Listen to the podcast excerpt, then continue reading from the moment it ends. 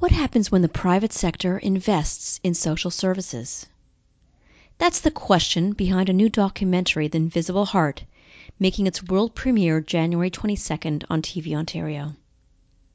The film takes a deep dive into social impact bonds, a relatively recent investment product that relies on private capital to solve society's complex challenges, such as healthcare, recidivism, and homelessness. But the question is is it working?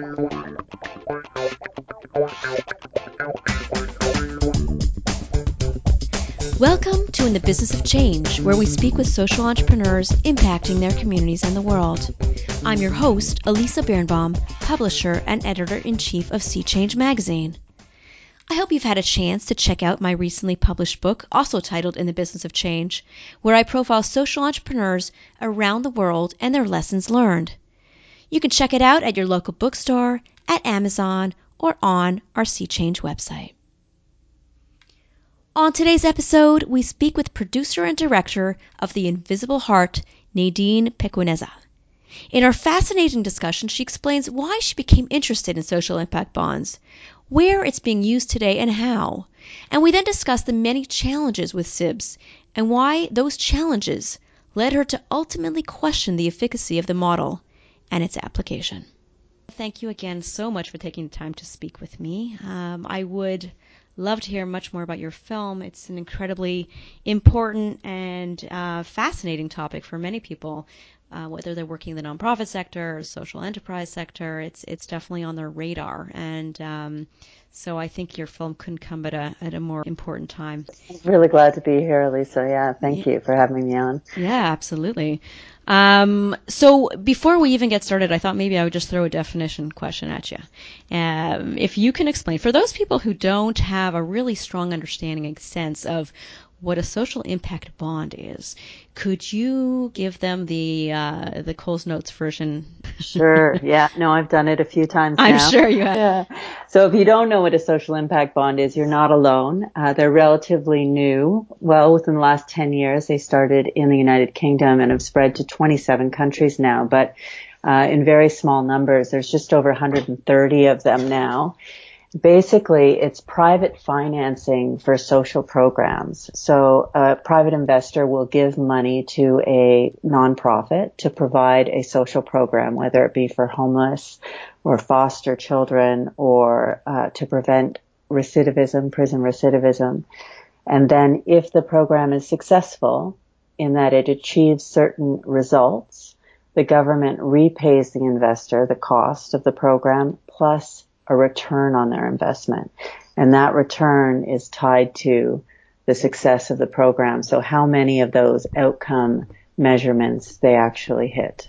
Okay. That's great. Very innovative approach. Uh, we can talk more about some of the success stories that you've seen and some of the challenges. But uh, even before we get to that, um, curious what what inspired you to even delve into this for for your film? Sure. Um, I've been making documentaries for uh, 20 years now. Mm. And a lot of the issues that I've covered in the film are the kinds of issues that social impact bonds try to address. So addiction and homelessness and youth involved with the criminal justice system, uh, foster care.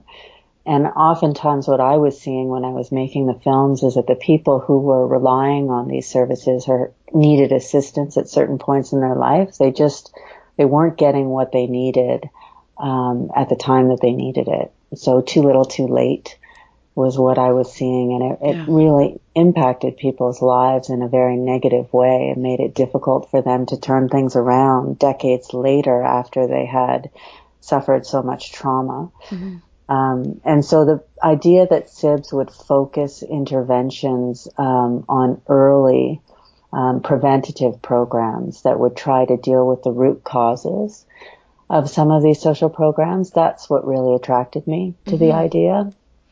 And uh, yeah. and and I also know that having done these stories, that uh, you know, social workers on the front lines will tell you very clearly that there is both a social and a financial value in helping people uh, overcome some of these problems. And I think SIBS was, I thought SIBS was a way of demonstrating that. Well, I, I still think they demonstrate that, but I, I did come across other problems with them when I was making the documentary that I would say make me less of a fan um, than when I started. Interesting. Okay, yeah, I'd love to get into that. Is is what is it? An hour and a half? How long is the film?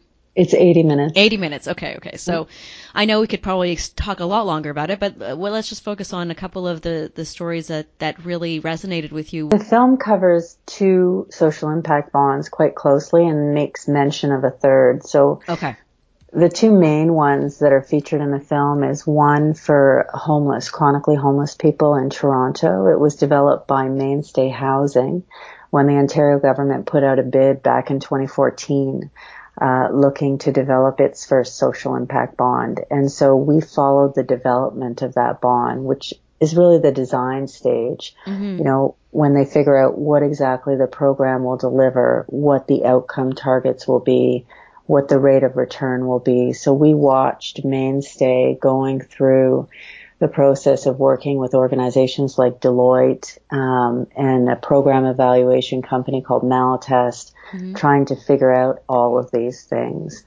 Um, and then we also looked at the program as it operates currently by Mainstay, focusing on one of their frontline workers, Math, who was uh, helping someone, John, who'd been on the streets for 15 years and had just come into one of their apartment buildings. So we tried to look at the issue from both um, sides of uh, of the issue in terms of the people who are actually experiencing these kinds of problems and, and the investors and, and government who are trying to deliver the program. And so, give us a bit of uh, a sense of, of what types of challenges that you you came across, and and um, yeah, the, the, the basic lessons and takeaways that you you can sort of um, share with us. Yeah.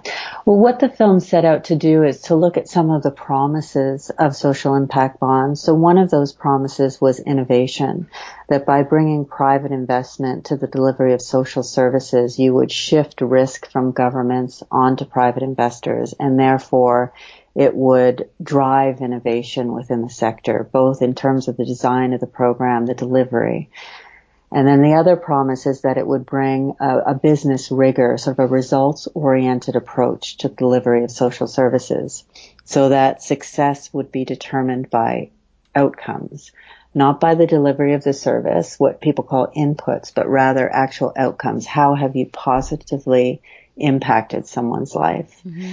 So those are two of the things that we looked um, to see if SIBs were actually achieving. And when people talk about are SIBs a success, I think you really have to define what you mean by success. Good point. Yeah. Yeah. So if you look at innovation, what I found in making the film is that most of the SIBs um, that have been tried to date around the world are not um, they're not backing innovative programs.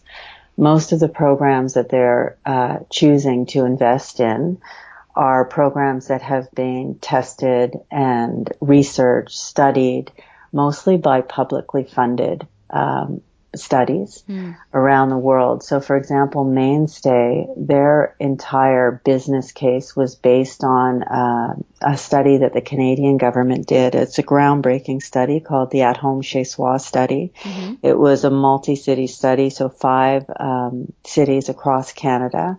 They followed 2,000 uh, homeless people over the course of two years as they tried to get them into permanent tenancy.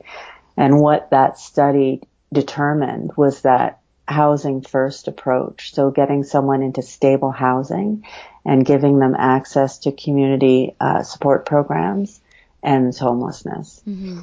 And so the idea that social impact bonds are going to bring private investment to fund innovative programs, I didn't see that happening. Interesting. Yeah. Yeah. Not in the case of the mainstay program or in the case of um, the preschool program that we looked at in Chicago. So in that case, it was Goldman Sachs, uh, the Pritzker Family Foundation and Northern Trust mm-hmm. that put up $17 million to send 2,600 uh, preschoolers to school over the course of three years because in the United States, uh, preschool is not accessible right. to every child. And in Chicago, there's about 50% of the population that's not um, able to have access to preschool. And so that private funding is actually funding uh, a program, the Child Parent Centers, which have been studied since the early 1980s. So that's actually a multi-generational study um, with clear evidence of the value of early childhood education.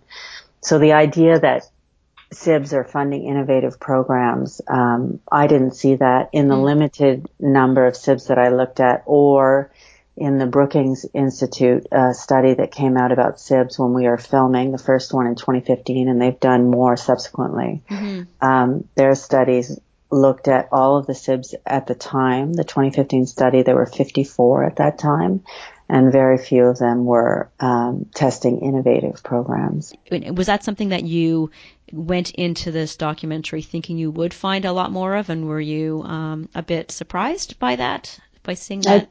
I, I did.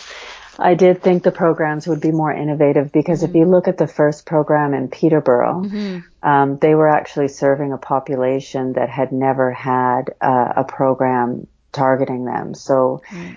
that particular program was for short-term uh, male offenders who were repeat offenders. So people who were going in and out of prison maybe four or five times a year uh, for you know minor offenses. Mm-hmm. And typically what was happening in the UK is that they would just be released and without any form of assistance, either in terms of, you know, alcohol or other sort of substance abuse um, programs or helping to find a job or a home or family issues if they were having domestic issues or problems with family services, like all of all of these things that could lead to them returning to prison, there was absolutely no assistance for that mm. population. And so the Peterborough SIB in that way was new. Right.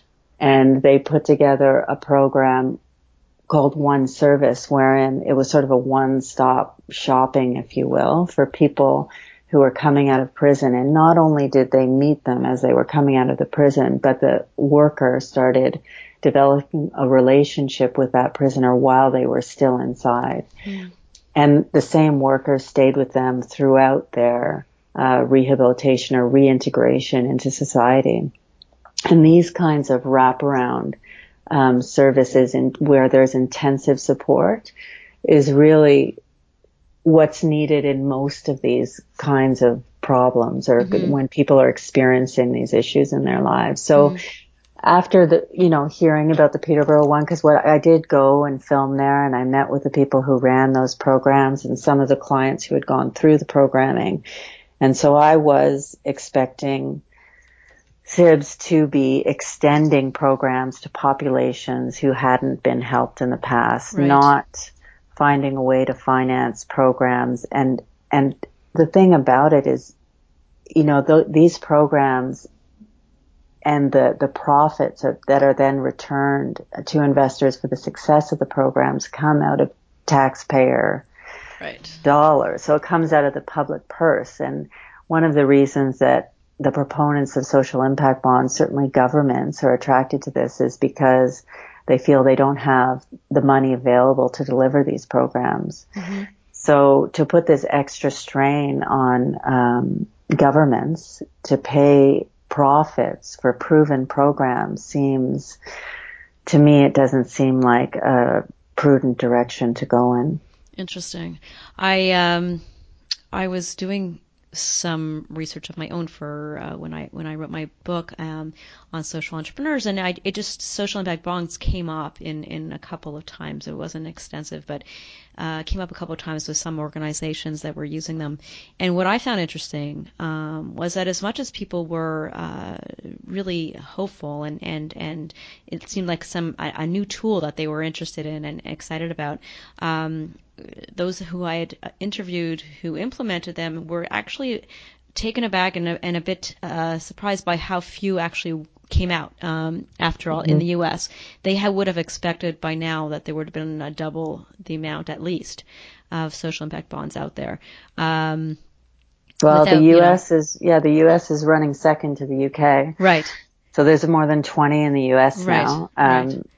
And I think that has a lot to do with their strong reliance on philanthropy mm. um, and their weaker social service uh, system or yeah. social safety net, if you if you want to use that term.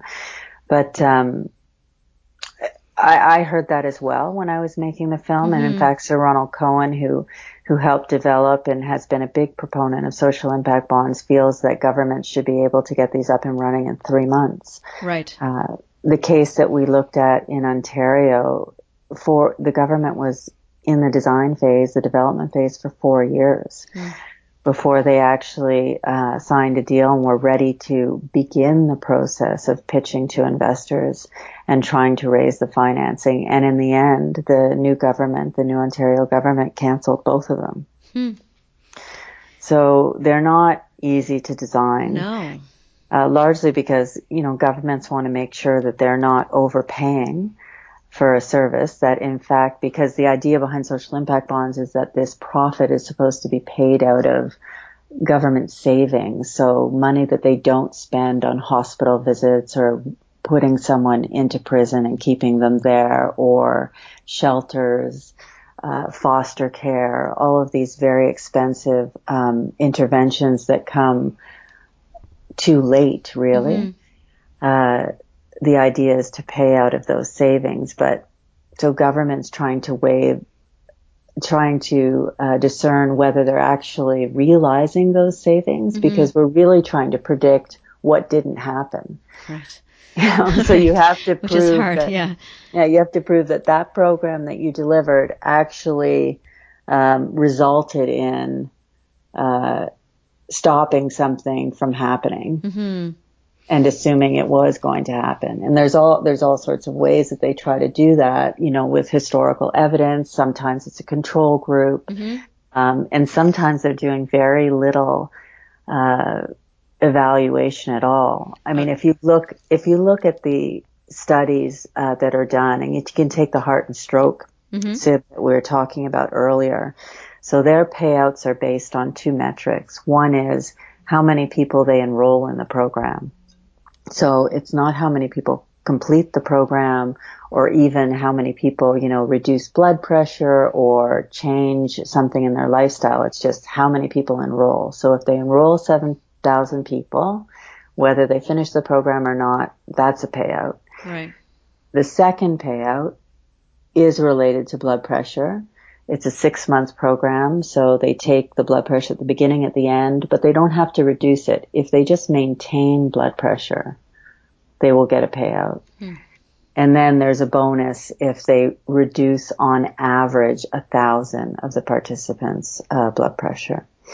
So compare that to another study that's being undertaken, a publicly funded study in Europe, which is multinational. So it's occurring in Norway, France, Italy, I believe, um, there might be one or two other countries, but it's a it's a study that's very similar. It's it's a web-based um, lifestyle coaching program to reduce hypertension and also Alzheimer's. They're mm-hmm. looking two diseases in that case, and their evaluation is much more rigorous in the sense that they're measuring blood pressure, cholesterol, and weight and they are also taking account of changes in uh, healthy lifestyle habits. So the idea that SIBS would be more result oriented or outcome focused isn't true if you look at the way these studies have been um, conducted mm-hmm. and evaluated. Um, Interesting. And that's that's just one example. So yeah the the need to return money to investors in order to build this market to attract the money that government's looking to bring into this to this market is uh, it really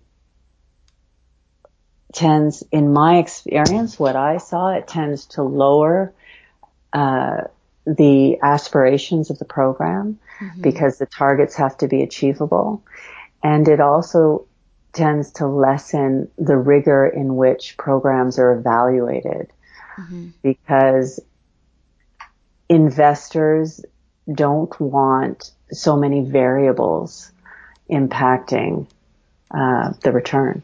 With all that being said, and we'll get to uh, the response to your movie in a second. I, I want to hear just some of the responses you've gotten so far, but I, I am curious about uh, what your what your hope is or what you anticipate with all that you know now and with some of the str- the the challenges that we just talked about when we just sort of touched the surface of the challenges. Um, do you anticipate there being a greater uh, number of of SIBs in the future or do you see it uh, not moving forward it's hard to predict the future it but, is. but I would I would say based on uh, the slow um, the slow the slow growth of this market. Mm-hmm. Um, you know, we said uh, there's 134 is the latest count in 27 countries. The va- more than more than half of the SIBs that are out there are serving like less than 500 people. Mm-hmm. So it's just not having the impact right. that people had hoped it would. Mm-hmm. So I would think based on those results, it's not going to go much further, but who knows? But who knows? It seems like you know the, the challenges are are definitely um, sobering and uh, keeping us a little bit more realistic in, in, in what we anticipate might happen next. Mm-hmm, mm-hmm. And I, I, mean, the other thing that I noticed in the film, and, and it was remarked on by a few people that were interviewed in the film, is that SIBs do tend to focus on preventative programs, mm-hmm. but they're still not getting at the root causes of these problems. Right. Because the root cause tends to be associated with poverty and wealth inequality.